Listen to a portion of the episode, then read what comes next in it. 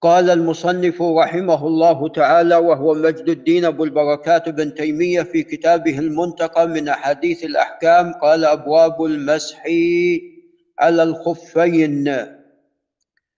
نعم هذه الأبواب متعلقة في الأحكام المتعلقة بالمسح على الخفين وقد جاءت السنة النبوية بمشروعية المسح على الخفين. وأن لهما احكاما كما سوف يأتي بإذن الله. كما أن الشريعة جاءت بالمسح على العمامة كما تقدم. كما أن عموم الأدلة دلت على مشروعية المسح على الجبيرة. نعم. وطبعا يدخل في العمامة الخمار خمار النساء فإنه يدخل في العمامة. نعم.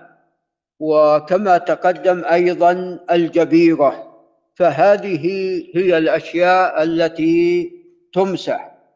وطبعا بالنسبة للمسح على الخفين والمسح على العمامة والجبيرة بينهم فروق. بينهم لعل الشيخ مصطفى ينتبه بينها فروق. فبالنسبة للمسح على الخفين لا بد من أمر وهو لبس الخفين على طهارة. هذا الأمر الأول. الثاني أن مدة المسح مؤقتة.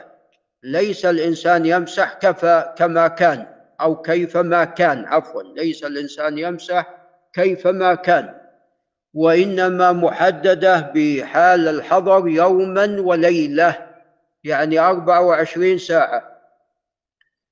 وتبتدأ المدة من حين المسح. وفي حال السفر ثلاثة أيام بليالي بليالي نعم ثلاثة أيام مع الليالي. ليالي هذه الأيام. نعم. وهناك من أهل العلم ممن تكلم في حال الضرورة وأنه يمسح لمدة أسبوع في حال الضرورة. وبعض أهل العلم حمل ما جاء عن عمر وعقبة بن عامر رضي الله تعالى عنهما على ذلك. عقبة بن عامر أتى لعمر من بلاد الشام. عقبة بن عامر الجهني رضي الله عنه. فقال له عمر متى أدخلت خفيك؟ قال في الجمعة الماضية أو نحو ذلك يعني أسبوع. جلس أسبوع وهو يمسح. فحمل ذلك الإمام بن تيمية على حالة الاضطرار وقد فعل هو ذلك رحمه الله عندما سافر بالبريد عندما سافر بالبريد من مصر إلى الشام ذكر أنه عمل بذلك. وجمهور أهل العلم لا يرون ذلك. جمهور أهل العلم لا يرون ذلك. ولكن بحمد الله لعل الأستاذ أبو بكر ينتبه يعني الشريعة جاءت بالتخفيف عند الاضطرار نعم الشريعة جاءت فاتقوا الله ما استطعتم. لا يكلف الله نفسا إلا وسعها. يعني الإنسان ممكن يعني أن أن يمسح أكثر إذا اضطر إذا اضطر إلى ذلك. لا يكلف الله نفسا إلا وسعها. نعم ولذا أنت إذا لم تجد ماء تتيمم إذا لم تجد ماء تتيمم. وعلى هذا ينزل منزلة آه، الجبيرة. من الجبيرة تنزل على هذا. نعم. فأنت الجبيرة مضطر إليها. ولذا تمسح على الجبيرة آه، يعني لمدة يوم أو يومين أو كم يا شيخ بندر؟ الجبيرة. أو بدون تحديد لما ما يشفيك الله. نعم. إن بحمد الله فتحت الجبيرة بعد خمسة أيام خلاص. وإن بعد أسبوع خلاص. وإن بعد شهرين أحسنت حسب وضعك حتى يشفيك الله جل وعلا. نعم. فلا يكلف الله نفسا إلا وسعها. نعم. لا لا ما. ما يشترط لأنك أنت يعني الإنسان ما يدري متى يحصل له حادث لا لا سمح الله حصل له حادث يقولون توضأ حتى نجبرك. هم يجبرونه نعم نعم نعم. ف ولذا بالنسبة للعمامة ما تتحدد على القول الراجح لعل أبو ناصر ينتبه. يعني على القول الراجح أيضا العمامة ما جاء تحديد لها مثل الخف. ولا جاء اشتراط الطهارة وقد تقدم البحث في هذه المسألة. والعمامة أيضا تختلف عن القدمين القدمين أنت تغسلهما إذا كانت القدم مكشوفة. وإذا لبست على طهارة فهنا تمسح بينما العمامة أنت تمسحها يعني فرضها المسح. الرأس فرض ماذا؟ المسح هذا هو فرضه. نعم. فبينهما اختلاف. ولذا تقدم لنا في حديث المغيرة أنه مسح على الناصية وأكمل على العمامة. نعم. وهذا كما تعلمون لا يفعل. هذا لا يفعل في الخف. يعني الخف ما تغسل بعض القدم وتم وتغسل بعض القدم وتمسح مثلا على باقي القدم إذا كان هناك عليها غطاء. لا هذا لم يأتي. نعم. فإذا بين هذه المسائل اختلاف. نعم وهذا نعم هذا من رحمة الله عز وجل. والعمامة ليست مثل الخف. يعني العمامة أنت تلبسها في الشتاء وفي ماذا؟ وفي الصيف. تلبسها في الشتاء والصيف. طبعا الآن جاء يعني كشف الرؤوس. ولا هذا ما كان موجود. هذا نعم ما كان موجود.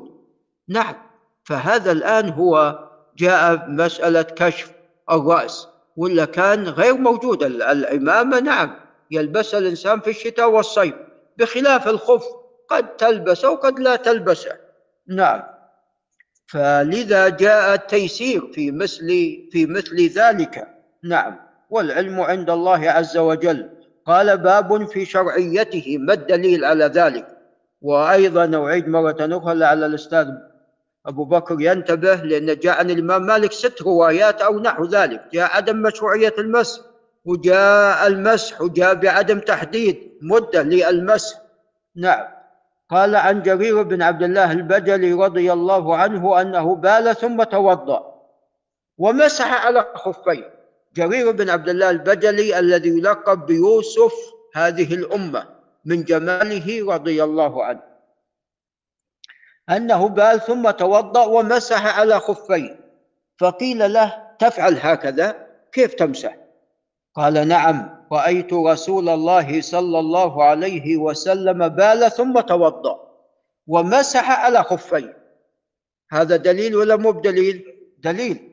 قال إبراهيم بن يزيد النخعي أبو عمران فقيه كان يعجبهم هذا الحديث لأن إسلام جرير كان بعد نزول المائدة. لأن في سورة المائدة جاء الأمر بالغسل. فلي وهذا جاء بعد نزول المائدة. فدل هذا على أن هذا الحكم باقي ليس منسوخا. قال متفق عليه. قال وعن عبد الله بن عمر رضي الله عنهما أن سعدا أي ابن أبي وقاص رضي الله عنه حدثه عن رسول الله عليه الصلاة والسلام أنه مسح على الخفين وهذا دليل آخر.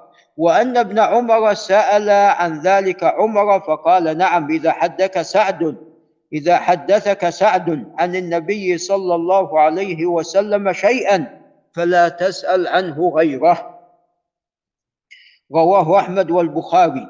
قال وفيه دليل على قبول خبر الواحد ولعل الشيخ الإسلام ينتبه لهذه الفوائد. قال وفيه دليل على قبول خبر الواحد وفي هذا رد على أهل البدع الذين لا يقبلون خبر الواحد لأنهم يقولون إنما يفيد الظن ولا يفيد اليقين وهذا ليس بصحيح. والله جل وعلا إنما أرسل للفئام من الناس بل أرسل للناس جميعا. شخص واحد رسول الله صلى الله عليه وسلم. وكان عليه الصلاة والسلام يرسل الشخص إلى البلد الكامل حتى يعلمه كما أرسل مصعب بن عمير إلى الأنصار في المدينة. وكما أرسل علي بن أبي طالب رضي الله عنه إلى أهل اليمن وأرسل أبو موسى الأشعري إلى أهل اليمن وأرسل معاذ بن جبل إلى أهل اليمن وأرسل خالد بن الوليد لأهل اليمن وأرسل دحية إلى عظيم الروم هرقل برساله فدفعها إلى ملك الغساسنة أو صاحب بصرة وصاحب بصرة أرسلها إلى هرقل فأرسل شخصا واحدا. نعم. واصلا يعني لو الإنسان لا يقبل لو واحد اتصل عليه وقال ترى آه، والدك يبغيك قال لا حتى يخبرني خمسة أو ستة. نعم. واتصل عليه وقال ترى أهلك مضطرين إليك وولدك مريض وعلى وشك كذا قال لا حتى يخبرني عشرة ويموت ابنه يقول حتى يخبرني. وواحد اتصل على الشرطة قال في لص في البيت قال الشرطي حتى يتصل عشرة. إذا اللص بينبسط بيأخذ ال... بيأخذ الأغراض ويمشي حتى نعم. ف... فهذا شيء عقلا غير يعني حتى عقلا فهل الكلام ليس بصحيح؟ نعم. قال وعن المغيرة بن شعبة رضي الله عنه قال كنت مع النبي صلى الله عليه وسلم في سفر فقضى حاجته ثم توضأ ومسح على خفيه. قلت يا رسول الله أنسيت المغيرة يقول قال بل أنت نسيت بهذا أمرني ربي عز وجل رواه أحمد وأبو داود وإسناد ليس بالقوي. قال وقال الحسن البصري وهو الحسن بن أبي الحسن يسار البصري رحمه الله سيد من سادات التابعين حتى قيل أنه من أفضل التابعين ولكن أفضل التابعين أويس القرني. قال روى المسح سبعون نفسا أي من الصحابة فعلا منه وقولا. نعم. ولعل نقف عند هنا. هذا وبالله تعالى التوفيق.